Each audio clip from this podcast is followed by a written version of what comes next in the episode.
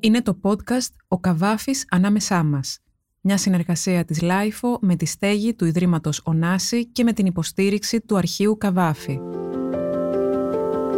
Το είδωλο του νέου σώματός μου, από τις εννιά που άναψα την λάμπα, ήλθε και με ηύρε και με θύμισε κλειστές κάμαρες αρωματισμένες και περασμένη ηδονή. Είμαι η Τίνα Μανδυλαρά και σας χαιρετίζουμε στη νέα σειρά podcast της LiFO, ο Καβάφης ανάμεσά μας, εμπνευσμένη από τον Αλεξανδρινό ποιητή και τη διαχρονική αξία της ποίησής του, τον τρόπο που διαπερνά την καθημερινότητά μας και που εμφανίζεται σε κάθε φανερή ή αόρατη πτυχή της ζωής μας. Στόχος των καβαφικών, ας το πούμε έτσι podcast, είναι να αφηγηθούν ιστορίες από το αρχείο Καβάφη, να αποκαλύψουν σημαντικές αλλά και άγνωστες πτυχές του ποιητή και του βίου του και να ακολουθήσουν τις διαδρομές που έκανε στην Αλεξάνδρεια και την Αθήνα, καταγράφοντας στιγμιότυπα από την καθημερινότητά του. Στο πρώτο αυτό podcast, με τίτλο «Στον ίδιο χώρο», ξεκινάμε από πού αλλού, από το αφετηριακό σημείο του ποιητή, που ήταν το σπίτι του στην Αλεξάνδρεια και όπου πέθανε λίγο πιο κάτω στο ελληνικό νοσοκομείο της Αλεξάνδρειας ακριβώς την ίδια μέρα 70 χρόνια αργότερα. Με αφορμή λοιπόν αυτή τη διπλή επέτειο επιχειρούμε να εισέλθουμε στο σπίτι του ποιητή, να δούμε πώς ζούσε, πώς αυτός ο χώρος καθόρισε την ποίησή του ως χωρογρονικό σημείο αναφοράς αλλά και πώς μπορεί να συνδεθεί με το σήμερα υπό την προοπτική της δημιουργίας του Μουσείου Καβάφη που θα στεγάζεται σε ειδικά διαμορφωμένο κτίριο στη Φρυνίχου πάντα υπό την αιγίδα του Ιδρύματος Ονάση που έχει και την ευθύνη του αρχείου του ποιητή. Ταυτόχρονα, το Ίδρυμα Ονάση δεσμεύεται για την αποκατάσταση και την ενίσχυση της λειτουργίας της οικίας Καβάφη στην Αλεξάνδρεια. Δεν θα μπορούσαμε λοιπόν να έχουμε ιδανικότερη καλεσμένη από την αρχιτέκτονα σκηνογράφο Εύα Μανιδάκη, η οποία έκανε και τη μελέτη μαζί με τον Θανάση Δεμήρη από το γραφείο Flux Office. Για να μην χάνετε κανένα επεισόδιο της σειράς, ακολουθήστε τον Καβάφη ανάμεσά μας στα Apple Podcast, Spotify και Google Podcast.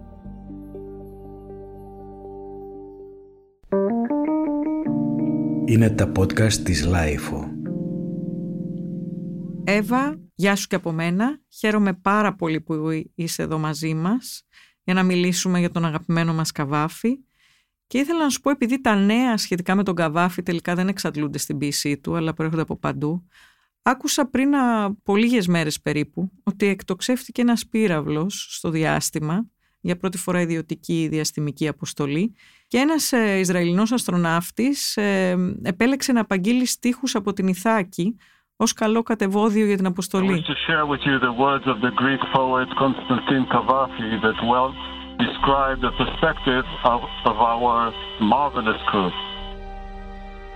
Keep Ithaca always in your mind.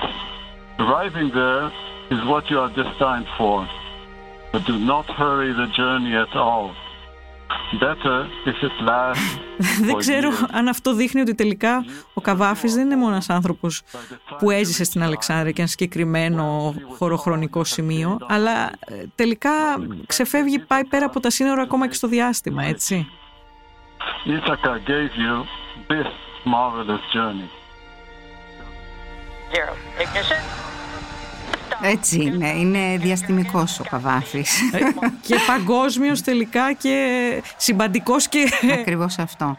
Καταρχήν ε, σε ευχαριστώ πολύ Τίνα που, για αυτή την ε, συνάντηση, για αυτό το κάλεσμα και να μοιραστώ μαζί σου όλη αυτή την εμπειρία και το ψάξιμο που κάναμε μέσα στα ποίηματα και όχι μόνο και τα αντικείμενα και, και του Καβάφη είναι τρομερή συγκίνηση τώρα το ότι για πρώτη φορά το κάνω λέξεις και, και δύσκολο, δεν είναι εύκολο. Ξέρεις, επειδή οι, οι συμπτώσεις δεν εξαντλούνται ποτέ και ειδικά όσον αφορά τον Καβάφη, δεν θεωρώ τυχαίο ότι είναι σαν άνθρωπος που έκανε podcast για τα ταξίδια και, και κάπως ε, ο Καβάφης με το ταξίδι είναι άμεσα συνεφασμένος και το ταξίδι του Καβάφη ως ανθρώπου που έζησε με συγκεκριμένο τρόπο και συγκεκριμένο χώρο δεν τελειώνει ποτέ έτσι. Τώρα δηλαδή... που το λες, ναι, όντως τελικά η, η ζωή είναι γεμάτη διασταυρώσεις. Εκτός από τις πόλεις είναι και η ζωή. Να το λοιπόν που διασταυρωνόμαστε. Ναι, και νομίζω και σε πάρα πολλές πόλεις, γιατί και ο ίδιος ε, είχε ένα κοσμοπολιτισμό που ήταν αποτυπωμένο στους τοίχου του. Είχε μιλήσει για τους Αλεξανδρινείς, τους Αντιοχείς, τους Ελευκείς. Ε, είχε, νομίζω, εγκολπώσει ε, όλη την αστική κουλτούρα και με διαφορετικό τρόπο με τα βιώματα της πόλης στα ποίηματά του. Φυσικά. Και τον κοσμοπολιτισμό. Αλλά πέραν τούτου, επειδή οι συμπτώσεις δεν τελειώνουν, ε, έζησε σε ένα συγκεκριμένο σημείο, όπως ξέρουμε, στην οδό Λέψιους, που το όνομά της το, το πήρε από τον Γερμανό Αιγυπτιολόγο Λέψιους, ε, και Ξέρουμε ότι κάτω ακριβώς από το σπίτι του στεγαζόταν ένας οίκος ανοχής. Όταν έβγαινε στο μπαλκόνι, μπορούσε να ακούσει τις καμπάνες της Εκκλησίας από το Ελληνοορθόδοξο Πατριαρχείο που βρισκόταν δίπλα. Άλλωστε, έχει μιλήσει γι' αυτό στα πείματά του. Και λίγο πιο κάτω ήταν το νοσοκομείο που ξέρουμε ότι άφησε την τελευταία του πνοή. Θεωρείς ότι αυτό ακριβώς το σημείο ήταν τυχαίο ή ε, καθόρισε την πίεσή του, σε ποιο βαθμό; Ε, φυσικά και δεν ήταν τυχαίο. Καταρχήν ο ίδιος ο Καβάφης συνήθιζε να λέει που θα μπορούσα να ζήσω καλύτερα. Κάτω από μένα ο οίκος ανοχής θεραπεύει τις ανάγκες της σάρκας και εκείνη η εκκλησία που συγχωρούνται οι αμαρτίες και παρακάτω το νοσοκομείο που πεθαίνουμε. Φοβερό έτσι. Τρομερό είναι αν το σκεφτείς ε, όλο αυτό το, το, το τρίγωνο που υπήρχε από το μοναδικό μπαλκόνι πρέπει να πω του κτηρίου. Είναι ένα αρκετά μεγάλο κτίριο αυτό στην Αλεξάνδρεια σε μια κακόφημη γειτονιά και το μοναδικό μπαλκόνι στο δεύτερο όροφο είναι το μπαλκόνι του διαμερίσματος ε, του Καβάφη. Και είναι τρομερά συγκινητικό να σκεφτεί κανείς ότι και τώρα θα μπορούμε να πηγαίνουμε και να βγαίνουμε στο μπαλκόνι και να βλέπουμε αυτό που έβλεπε και να έρχεται ο αέρας που ερχότανε. Δηλαδή είναι σαν να διαβάζουμε με έναν άλλον τρόπο την ποίησή του καθώς ε, θα μπορούμε πια να πηγαίνουμε σε αυτό το σπίτι και να το επισκεφτόμαστε. Αυτό ακούγεται συγκλονιστικό και θα είναι πραγματικά όχι μόνο ε, ένα νεοερό ταξίδι ή ένα εσωτερικό όπως θα ήθελε εκείνος, αλλά νομίζω τρισδιάστατο με έναν τρόπο έτσι στο... και μιλάμε για το νέο χώρο όπου θα στεγάζεται το νέο μουσείο σε ένα κοσμοπολίτικο επίσης σημείο. Δηλαδή η Φρυνίχου είναι, είναι, είναι το κέντρο της, της πόλης και πάλι. Ναι όπου αρχιτεκτονικά βέβαια ο τρόπος που τα αντιμετωπίσαμε είναι κάπως διαφορετικός και μπορούμε να το εξηγήσουμε παρακάτω τι, τι εννοώ.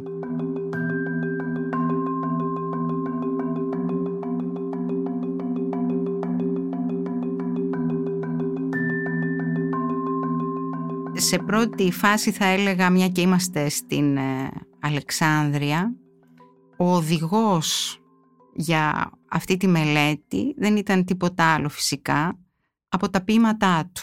Προσπαθήσαμε να διαβάσουμε τα ποίηματά του ξεχωρίζοντας το, τα κομμάτια που έχουν να κάνουν με τους χώρους όπου πρέπει να, να πω ότι με μεγάλη μου έκπληξη όταν γινόταν αυτό έβλεπα ότι σε πάρα πολλά ποίηματά του ο Καβάφης γινόταν χωρικός και μιλούσε με μεγάλη λεπτομέρεια ε, είτε για τα αντικείμενα, είτε για τα παράθυρα, για το φως, για την υλικότητα που μπορεί να έχουν ε, οι καναπέδες, οι κουρτίνες, όλα αυτά.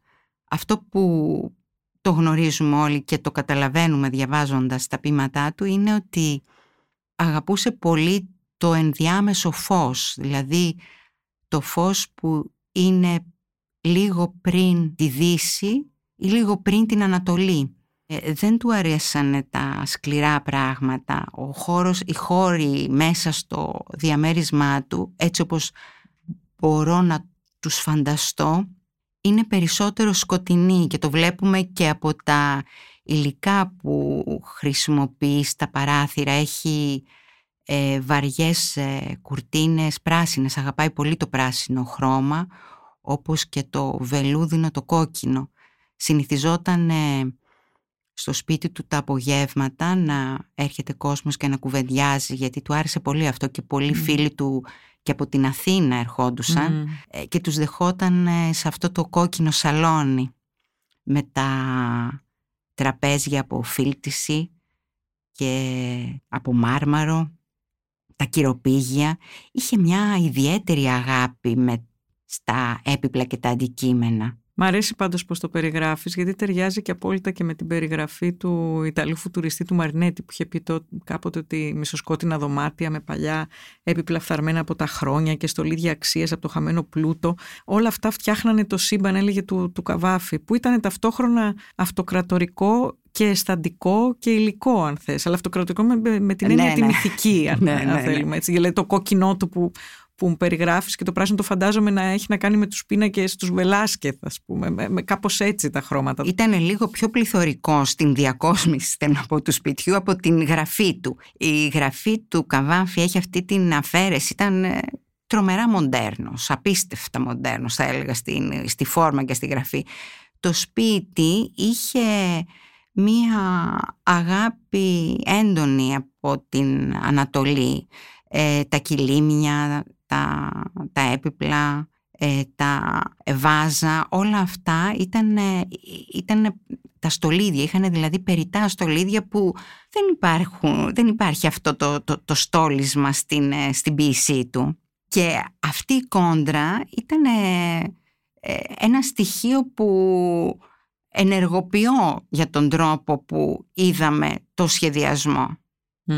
Και θα εξηγήσω. Υπάρχει λίγο αυτό η βυζαντινή κατάσταση που περιγράφηκε στα ποίηματά του, πολύ έλεη, όλο αυτό πώς φανταζόταν έτσι, το κλέος αυτό. Δεν ξέρω αν εσένα σε επηρέασαν κάποια ποίηματα και στίχη σε σχέση με τη δική σου βέβαια, πρόσληψη του χώρου. Βέβαια, βέβαια. Τώρα μου, μου έρχεται στο μυαλό το ποίημα «Τα παράθυρα». Να. Ε, να το διαβάσω. Ναι, βέβαια, ναι, ναι, ναι.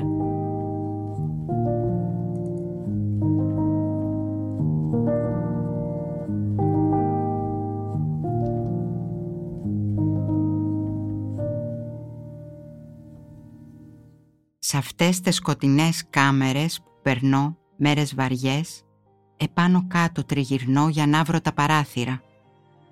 Όταν ανοίξει ένα παράθυρο θα είναι παρηγορία.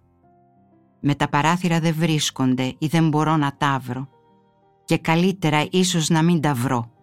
Ίσως το φως θα είναι μια νέα τυραννία. Ποιος ξέρει τι καινούργια πράγματα θα δείξει. Οπότε καταλαβαίνουμε το ανακριτικό φως αυτό το πολύ έντονο της Ανατολής που της Αλεξάνδρειας δεν ήταν Δεν ήταν από τα αγαπημένα του καθόλου. Όπως ναι. είπες πριν ήταν λίγο...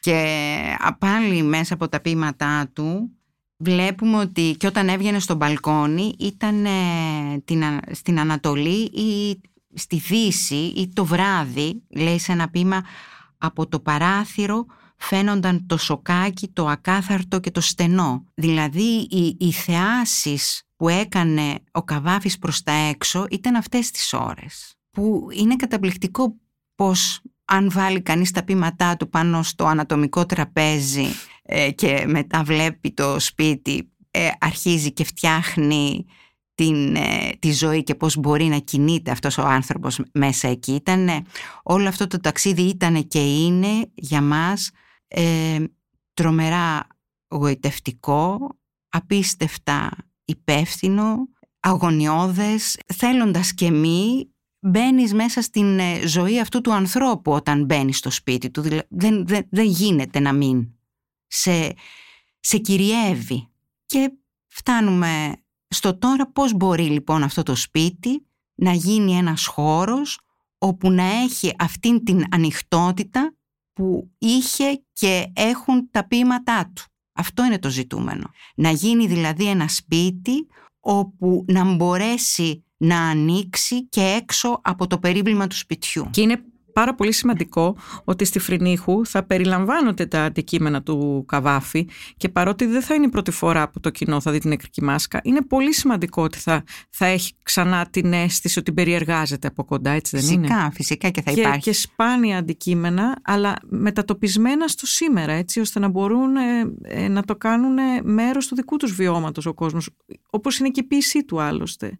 Γι' αυτό και αφορά και τους πολύ κόσμο είναι ένα ανοιχτό δεδομένο η ποιησή του. Έτσι είναι. Όλα τα, όλα τα προσωπικά του αντικείμενα, είτε αυτά είναι καταρχήν το πολύ σπουδαίο αυτό που έκανε το Ίδρυμα Ονάση, ε, το αρχείο και τα προσωπικά του αντικείμενα όπως ε, το γραφείο του, η πολυθρόνα του, διάφορα προσωπικά αντικείμενα, η ταμπακέρα του που είχε πάνω στο γραφείο του, βάζα, τραπέζια, όλα αυτά θα υπάρχουν ε, στο Μουσείο Καβάφη, το οποίο γίνεται στην Αθήνα, στην Οδό Φρυνίχου. Στην ε, Αλεξάνδρεια έχουμε το σπίτι, το οποίο λειτουργεί, θα λειτουργήσει ε, σαν ένας χώρος ανοιχτός, ένας πόλος έλξης, όπου θα υπάρχουν και θα γίνονται διάφορες εκδηλώσεις για τον Καβάφη. Θα υπάρχουν έπιπλα τα οποία δεν θα είναι τα αυθεντικά, αλλά έπιπλα εκείνης της εποχής που θα αγοραστούν από τις αγορές της Αλεξάνδρειας. Είτε αυτά είναι χαλιά, κουρτίνες, εμπνευσμένα. Και ναι, της ναι, αρεσκίας του, ακριβώς. της δικής του αισθητικής. Αλλά το ζητούμενο για τον χώρο του σπιτιού είναι να μπορεί αυτός ο χώρος να ανοίξει και στην πόλη αλλά και στον κόσμο όλο. Με ποιον τρόπο, με την ε, βοήθεια της νέας τεχνολογίας θα μπορεί κανείς να σε, σε χώρους μέσα ειδικά διαμορφωμένους να παρακολουθήσει ή να ακούσει είτε ταινίες που έχουν γίνει ντοκιμαντέρ για τον Καβάφη ή ηχητικά ντοκουμέντα από διάφορους ηθοποιούς που μπορεί να έχουν απαγγείλει έργα του, προγράμματα για παιδιά, δηλαδή με έναν τέτοιο τρόπο θα λειτουργεί το σπίτι Καβάφη. Το Μουσείο Καβάφη, σε αυτό τον χώρο τον πολύ ωραίο που βρίσκεται στην οδό Φρυνίχου, το πρώτο μέρος, οι τρεις πρώτοι χώροι θα λειτουργήσουν ε, σαν το Μουσείο Καβάφη, όπου εκεί υπάρχουν τα, θα υπάρχουν τα έπιπλα και τα προσωπικά του αντικείμενα που τώρα πια ανήκουν στο Ίδρυμα Ωνάση και στο βάθος ε, έναν ειδικά διαμορφωμένο χώρο θα υπάρχει το αναγνωστήριο μαζί με το αρχείο Καβάφη. Πολύ ωραίο αυτό που λες για το αναγνωστήριο. Ε, τι θα μπορεί κανείς να δει εκεί, δηλαδή ο επισκέπτης, ε, όταν λέμε αναγνωστήριο; Είναι... Θα υπάρχουν δηλαδή και ε, κομμάτια από το αρχείο, από τη βιβλιοθήκη, θα μπορεί να, να τα δει, να έχει πρόσβαση; Φυσικά, φυσικά. Αυτό είναι το, το καταπληκτικό. Μπορεί να έρθει σε επαφή με τα ημερολόγια του, με τα κείμενά του, να αγγίξει με τα χέρια του το χαρτί. Είναι και μόνο που το σκέφτομαι είναι τρομερή αυτή η συγκίνηση που φαντάζομαι και για τους, ε, όχι για, για μένα, αλλά μόνο για τους ερευνητές που περνάνε όλη τους τη ζωή μελετώντας το έργο του Καβάφη όταν με αυτόν τον ε, απλό τρόπο πια είναι προσβάσιμο όλο αυτό το κομμάτι του αρχείου πέρα από διαδικτυακά θα μπορούμε να το επισκεφτόμαστε κιόλας. Υπάρχει και ένα πολύ ωραίο παράθυρο μεγάλο που βλέπει σε ένα φούλι και όπως είπες θα υπάρχει και ένα μπαλκόνι έτσι κατά αντιστοιχεία με το έτσι. μπαλκόνι το οποίο... Έτσι. Ακριβώς αυτό. Υπάρχει στο σπίτι του. Ακριβώς αυτό.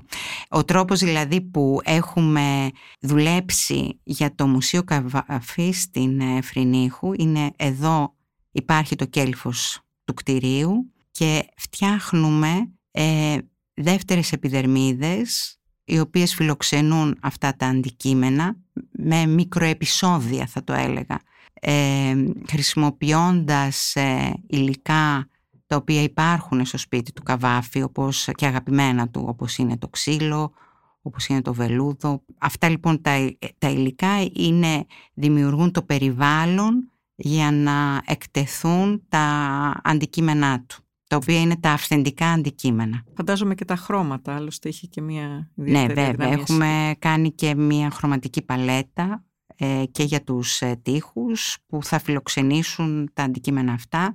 Υπάρχει σχεδιασμός ε, φωτισμού που τον κάνει η Ελευθερία Ντεκό, προσπαθώντας πάντα να φτιάξουμε αυτές τη, αυτή την ατμόσφαιρα για αυτές τις μικρές αφηγήσεις, οι οποίες αναλόγως με τον ο καθένας ξεχωριστά θα διαβάζει αυτό το μέρος.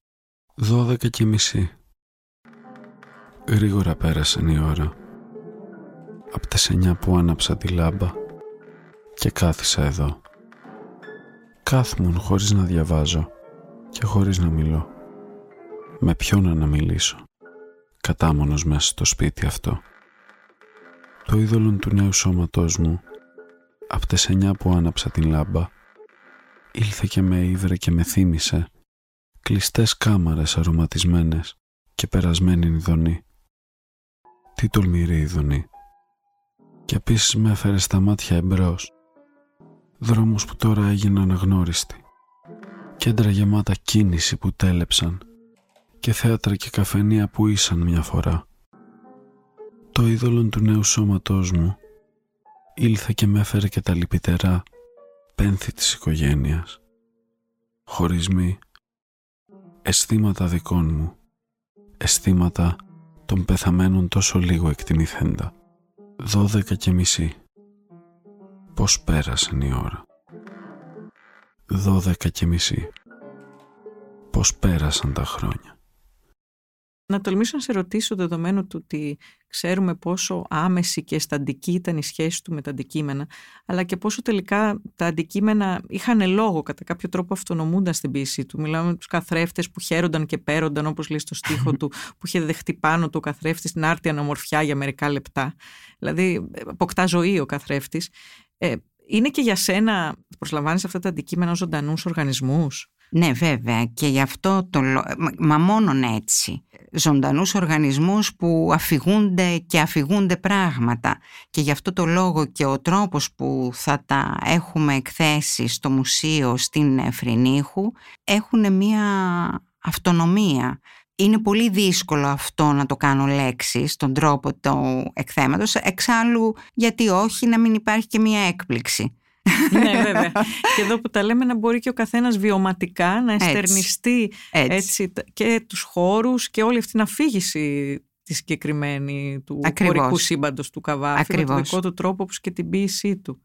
Φαντάζομαι ότι και για σένα αυτή η ανοιχτοσύνη και η ανοιχτότητα θα ήταν το ετούμενο, έτσι. Μα μόνον αυτό. Αυτό είναι ο οδηγός μας. Ε, είναι και γι' αυτό το λόγο ο τρόπος που είδαμε και βλέπουμε το, το σπίτι του στην Αλεξάνδρεια είναι αυτός, δηλαδή να κρατήσουμε αυτήν την ε, ατμόσφαιρα της εσωτερικότητας που υπάρχει στα ποίηματά του, αλλά την ίδια στιγμή να μπορεί το, η σκέψη να φύγει και να φτάσει πολύ μακριά, όπως είπες ε, στην αρχή με τον, ε, με τον πύραυλο. Τώρα πια δηλαδή με τη νέα τεχνολογία θα μπορούσε να γίνουν αυτές οι γέφυρες με τον πλανήτη όλο. Πώς ακριβώς ε, θα λειτουργεί δηλαδή στην οικία στην Αλεξάνδρεια, θες να μας εξηγήσεις; Καταρχήν ε, είναι κάτι το οποίο δεν έχει τελειώσει ακόμα, είναι, γίνεται, δηλαδή, γίνεται σχεδιασμός πάνω σε αυτό.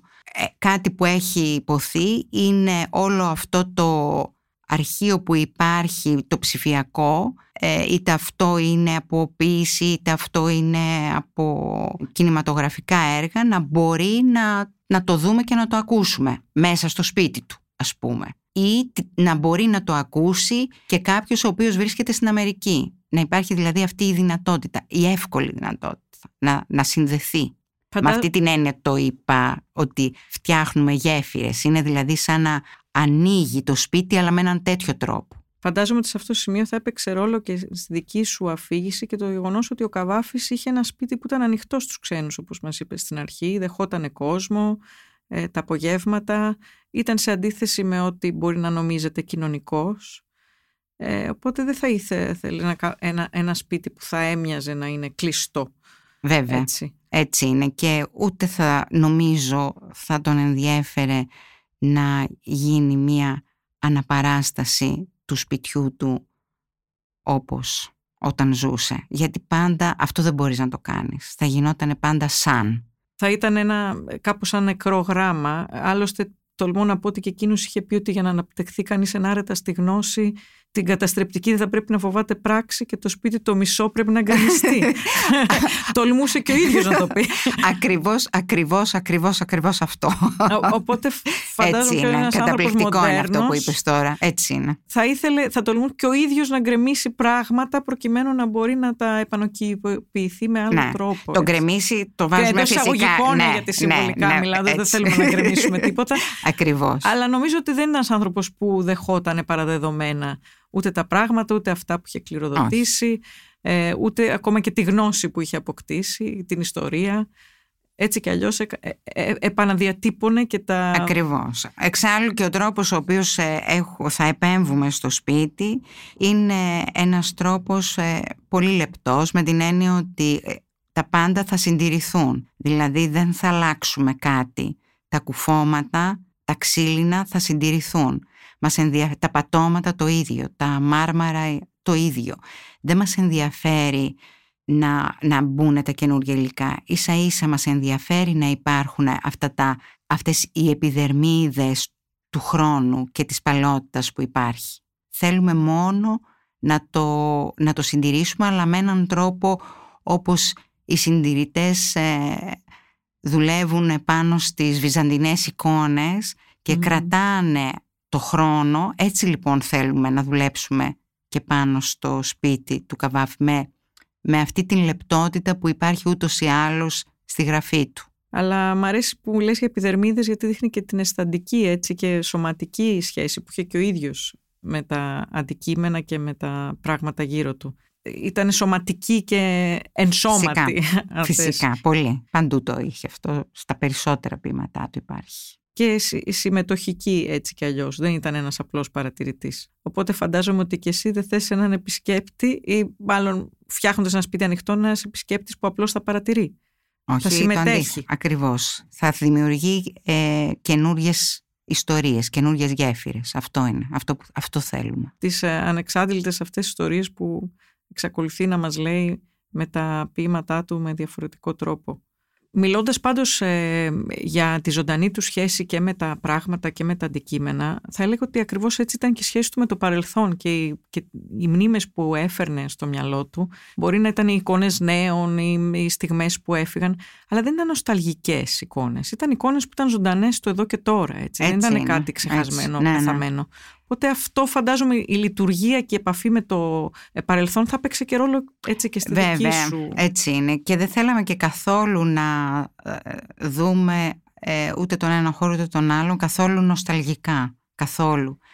Ε, καθένα από τα αντικείμενά του θέλουμε να γίνει ένα κομμάτι μιας νέας αφήγησης. Οι χώροι να λειτουργήσουν περισσότερο σαν δοχεία μνήμης της προσωπικής ζωής του ποιητή. Όχι να ε, παγώσει μία εικόνα και να τη βλέπουμε ως θεατές. Θέλουμε με έναν τρόπο αυτό να πυροδοτήσει την, το δικό μας συνέστημα, την δική μας ζωή για να φτιάξει τη γέφυρα. Τι ωραίο αυτό για τη γέφυρα. Να είναι ένας ενωτικός κρίκος, έτσι.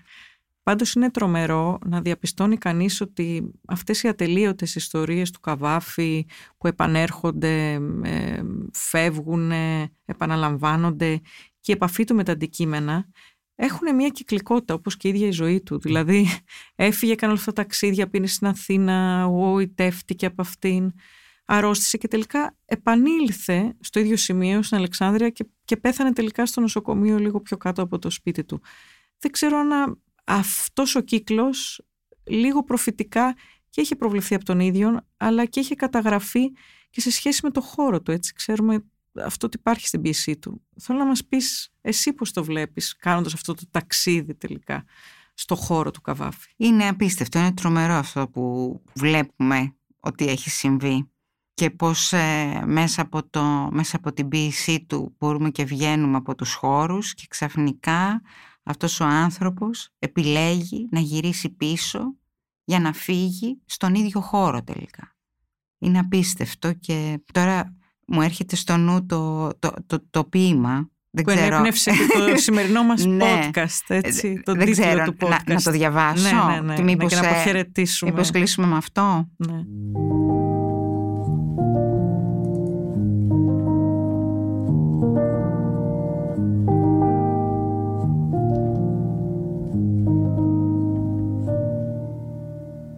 Στον ίδιο χώρο. Οικίες περιβάλλων, κέντρων, συνοικίες που βλέπω και όπου περπατώ, χρόνια και χρόνια. Σε δημιούργησα μέσα χαρά και μέσα λύπες. Με τόσα περιστατικά, με τόσα πράγματα. Και αισθηματοποιήθηκες ολόκληρο για μένα. Ευχαριστώ πολύ Εύα. Εγώ ευχαριστώ πολύ. Ευχαριστώ, ευχαριστώ πολύ για αυτή την, ε, για αυτό το ταξίδι που κάναμε, θα έλεγα. Το υπόλοιπο μπορεί να το κάνει ο καθένας με τον καβάφι που έχει μέσα του. Ευχαριστώ.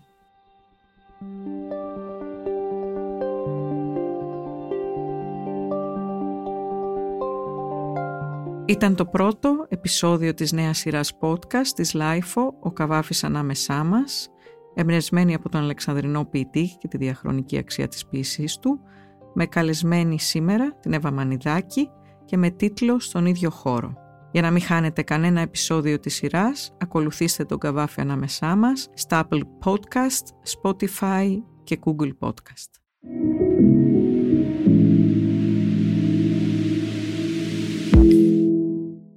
Ήταν το podcast «Ο Καβάφης ανάμεσά μας», μια συνεργασία της LiFO με τη στέγη του Ιδρύματος Ωνάση και με την υποστήριξη του Αρχείου Καβάφη. Είναι τα podcast της Λάιφο.